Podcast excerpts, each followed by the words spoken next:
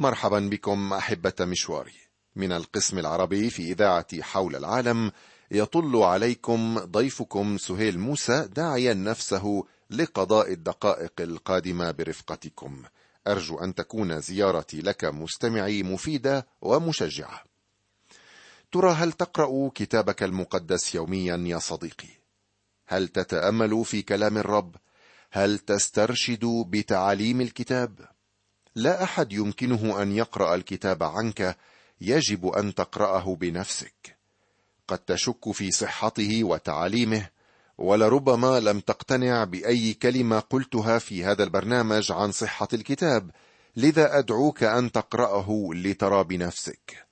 إن الاختبار العملي للطعام لا يتأتى إلا عن طريق تذوقه. والدليل النهائي على كون الكتاب المقدس كتاب الله هو أن تقرأ الكتاب بنفسك. تحدثنا المرة الماضية عن التأمل أي أن نلهج بكلام الرب. هل تذكر قول موسى ليشوع مستمعي قبل أن يسلمه قيادة الشعب؟ قال له موصيا لا يبرح سفر هذه الشريعة من فمك بل تلهج به نهارا وليلا لكي تتحفظ للعمل حسب كل ما هو مكتوب فيه لأنك حينئذ تصلح طريقك وحينئذ تفلح. والكلمة يلهج تعني يتعلق به ويلازمه يتأمل به بكل هدوء ويفكر بالقلب في معانيه. وكما كانت البهائم تجتر طعامها فما تأكله بسرعة تعيد مضغه مرة ثانية للاستفادة الكاملة منه هكذا نحن علينا أن نلهج في كلمة الله ونعيد مضغها مرارا وتكرارا حتى نستفيد منها كليا.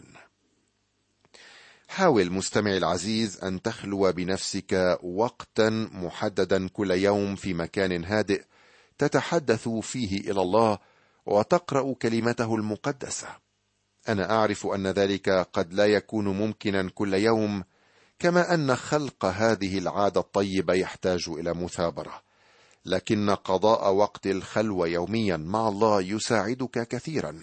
فليس هناك حدود للنمو والنجاح في الحياة المسيحية.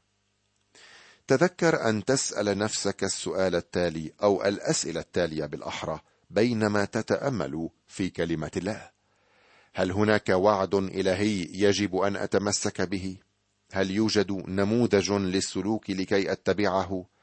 هل هناك وصية صريحة أو تحذير أو توجيه ينبغي أن أطيعه؟ وحاول أن تحفظ عن ظهر قلب الآية أو العبارة التي لمستك شخصيا ورددها دائما مستمتعا بها. والآن وبعد أن رأينا التأمل في الكتاب المقدس نأتي إلى النقطة السادسة في تعاملنا مع الكتاب ألا وهي إطاعة كلمة الله. الطاعة عامل هام في مجال فهم الكتاب المقدس ودراسته أيضا. وقد كان إبراهيم مثالا يحتذى به في الطاعة. ظهر له الله عندما دعاه من أور الكلدانيين ومرة أخرى عندما كان في أرض الميعاد. ولكن إبراهيم هرب إلى مصر فانقطعت كلمة الله عنه ولم يتحدث إليه الله مرة أخرى إلا عندما عاد إلى مكان ظهور الرب إليه. لماذا؟ بسبب قلة الطاعة. فقط عندما أطاع إبراهيم الله كان الله مستعدا أن يكشف لإبراهيم حقيقة أخرى. وهكذا الحال بالنسبة لنا يا صديقي. إذا لم نطع الله فإنه لن يفتح أعيننا على حقيقة جديدة في حياتنا الروحية. حتى الإنجيل الذي أعطي لخلاصنا قد أعطي بالتحديد من أجل الطاعة. إن أعظم وثيقة كتبت عن الإنجيل هي رسالة الرسول بولس إلى أهل روميا والرسول بولس يحيط الإنجيل بعامل الطاعة ويصيغها على النحو التالي. يقول الذي به لأجل اسمه قبلنا نعمة ورسالة لإطاعة الإيمان في جميع الأمم. وفي نهاية رسالة روميا يعود بولس ويقول ولكن ظهر الآن وأعلم به جميع الأمم بالكتب النبوية حسب أمر الإله الأزلي لإطاعة الإيمان.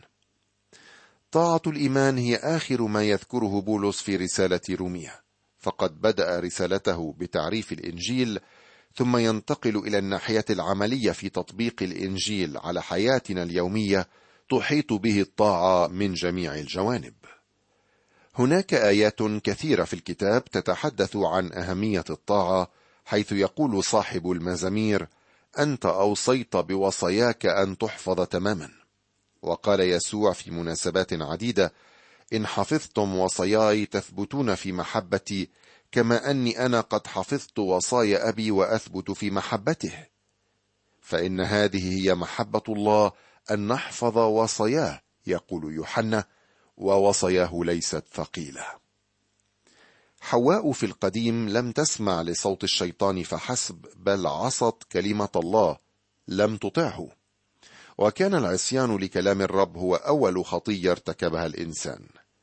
أجل يا صديقي الطاعة هامة جدا وعدم الطاعة خطية لأننا لا نخضع لإرادة الله.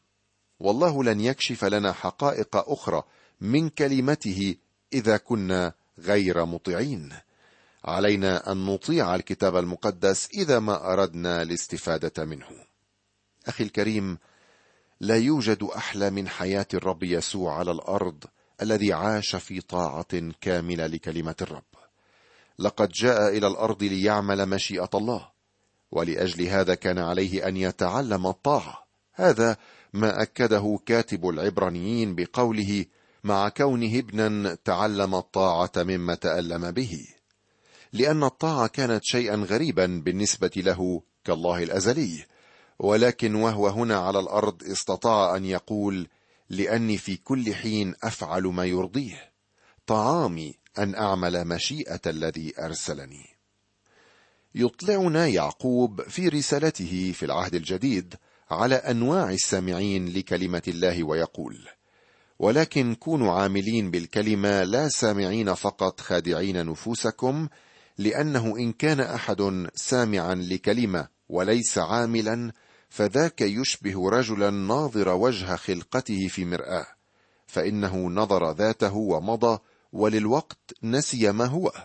ولكن من اطلع على الناموس الكامل ناموس الحرية وثبت وصار ليس سامعا ناسيا بل عاملا بالكلمة فهذا يكون مغبوطا في عمله.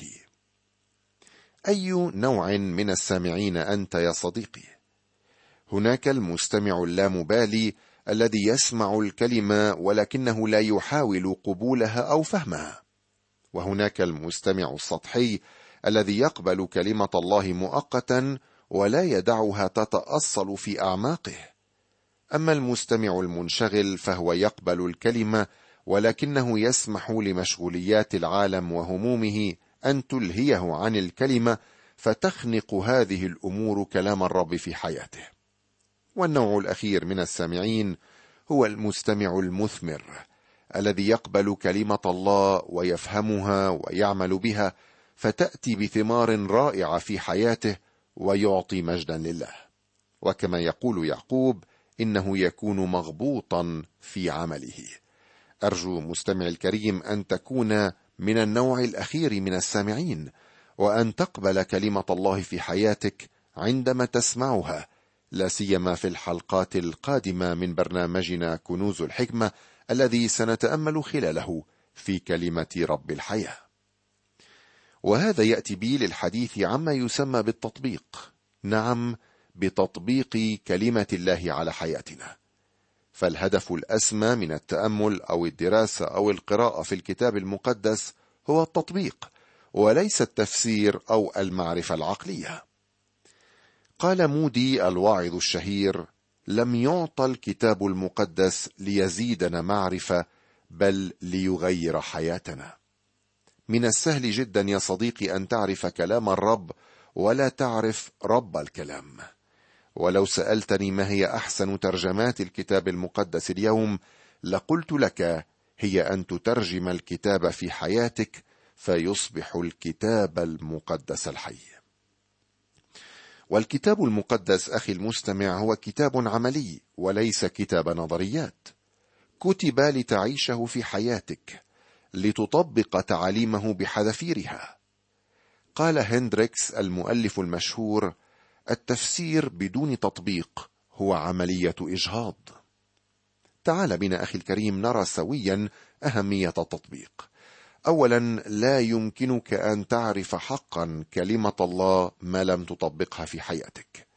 عندما كان الكتبة والفريسيون والصدوقيون يحاورون يسوع ويجادلونه كان يجيبهم تضلون إذ لا تعرفون الكتب ولا قوة الله. لقد كانوا يعرفون الحقائق ولكنهم لم يطبقوها أو يعيشوها في حياتهم. قد تكون مستمع موسوعة للكتاب تمشي على الطرقات وقد يمتلئ رأسك من المعرفة مما يكفي لإنشاء مكتبة بأكملها. ولكن كل هذا لن يجدي نفعا طالما أنك لا تحيا الكلمة في حياتك. الأمر الثاني هو أن المعرفة العقلية تشكل خطرا جسيما على حياتك.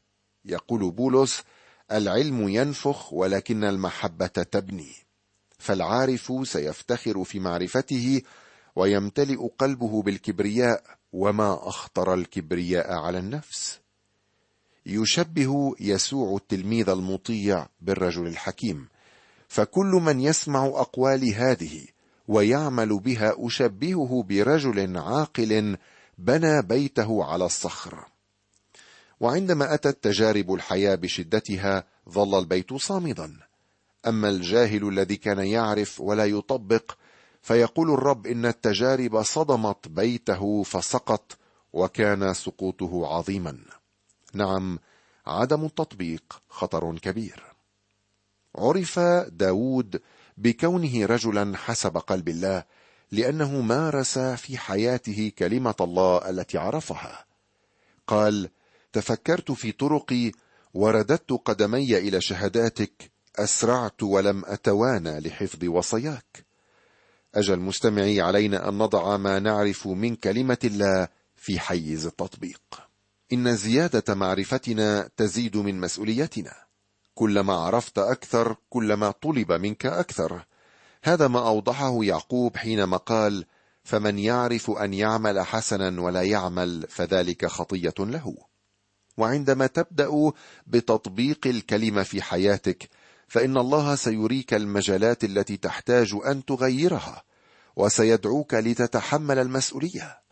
إذا كنت لا تريد أن تطبق الكلمة في حياتك فمن الأفضل ألا تقرأها أو تدرسها لأنك ستجلب على نفسك دينونة عظيمة.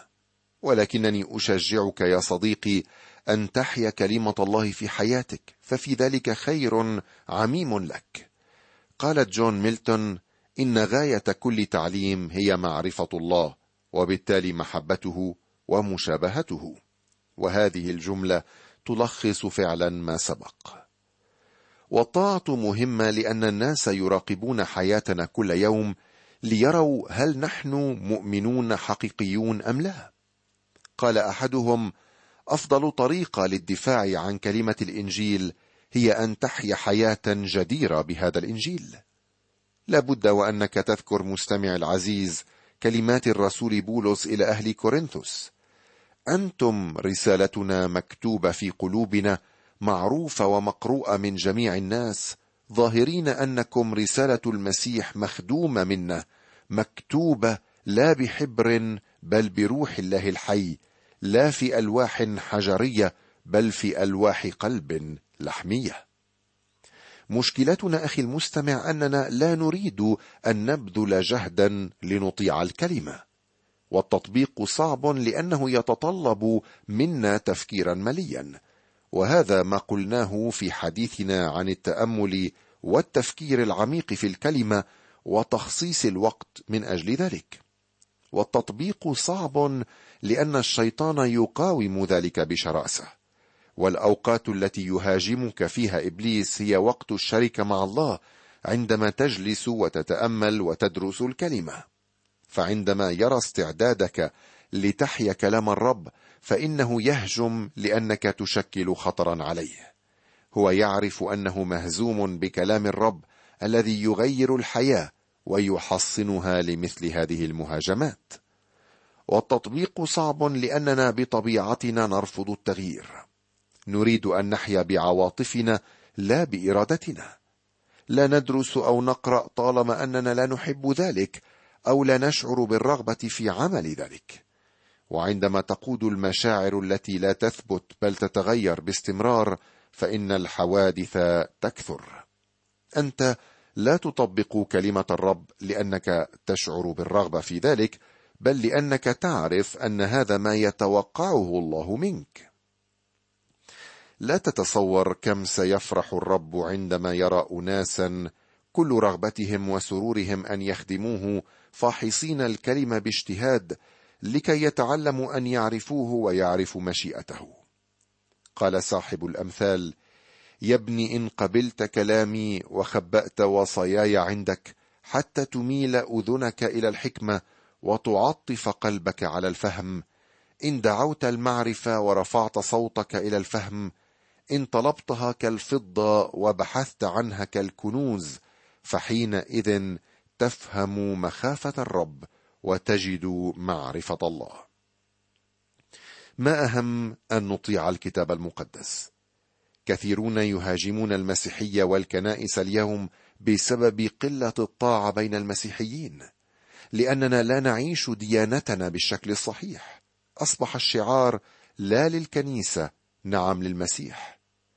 قال غاندي في القديم كان بإمكاني أن أصير مسيحيا لو أني لم أرى ما رأيته في المسيحيين. فلنصح يا إخوتي الأعزاء العالم يراقبنا ليرى المسيح حيا فينا وتعليمه واضحه في حياتنا. فلننتبه إلى حياتنا ولنطع بكل قلوبنا وليكن شعارنا دائما يا رب ماذا تريد أن أفعل؟ النقطة الأخيرة في تعاملنا مع الكتاب المقدس والتي نتأمل بها في ختام هذه الحلقات المقدمة لدراستنا هي أن تشارك الكتاب المقدس مع الآخرين، فإنك ستصل إلى مرحلة الإشباع وعليك أن تنقل ما أعطاك إياه الله إلى الآخرين ليستفيدوا هم أيضا مما لديك. لن يدعك الله تصبح موسوعة متحركة للكتاب المقدس بينما يقبع الآخرون تحت ظلمة الجهل لهذا قال في رسالة العبرانيين غير تاركين اجتماعنا كما لقوم عادة بل واعظين بعضنا بعضا وبالأكثر على قدر ما ترون اليوم يقرب. طلب منا الرب أن نكون شهودا عندما قال وتكونون لي شهودا. لم يطلب أن نكون معلمين أو نابغة في الكتاب ولم يطلب أن ندفن الحق في دفتر ملاحظات. لم يطلب أن ينتقل الحق من صفحات الكتاب إلى صفحات الدفتر.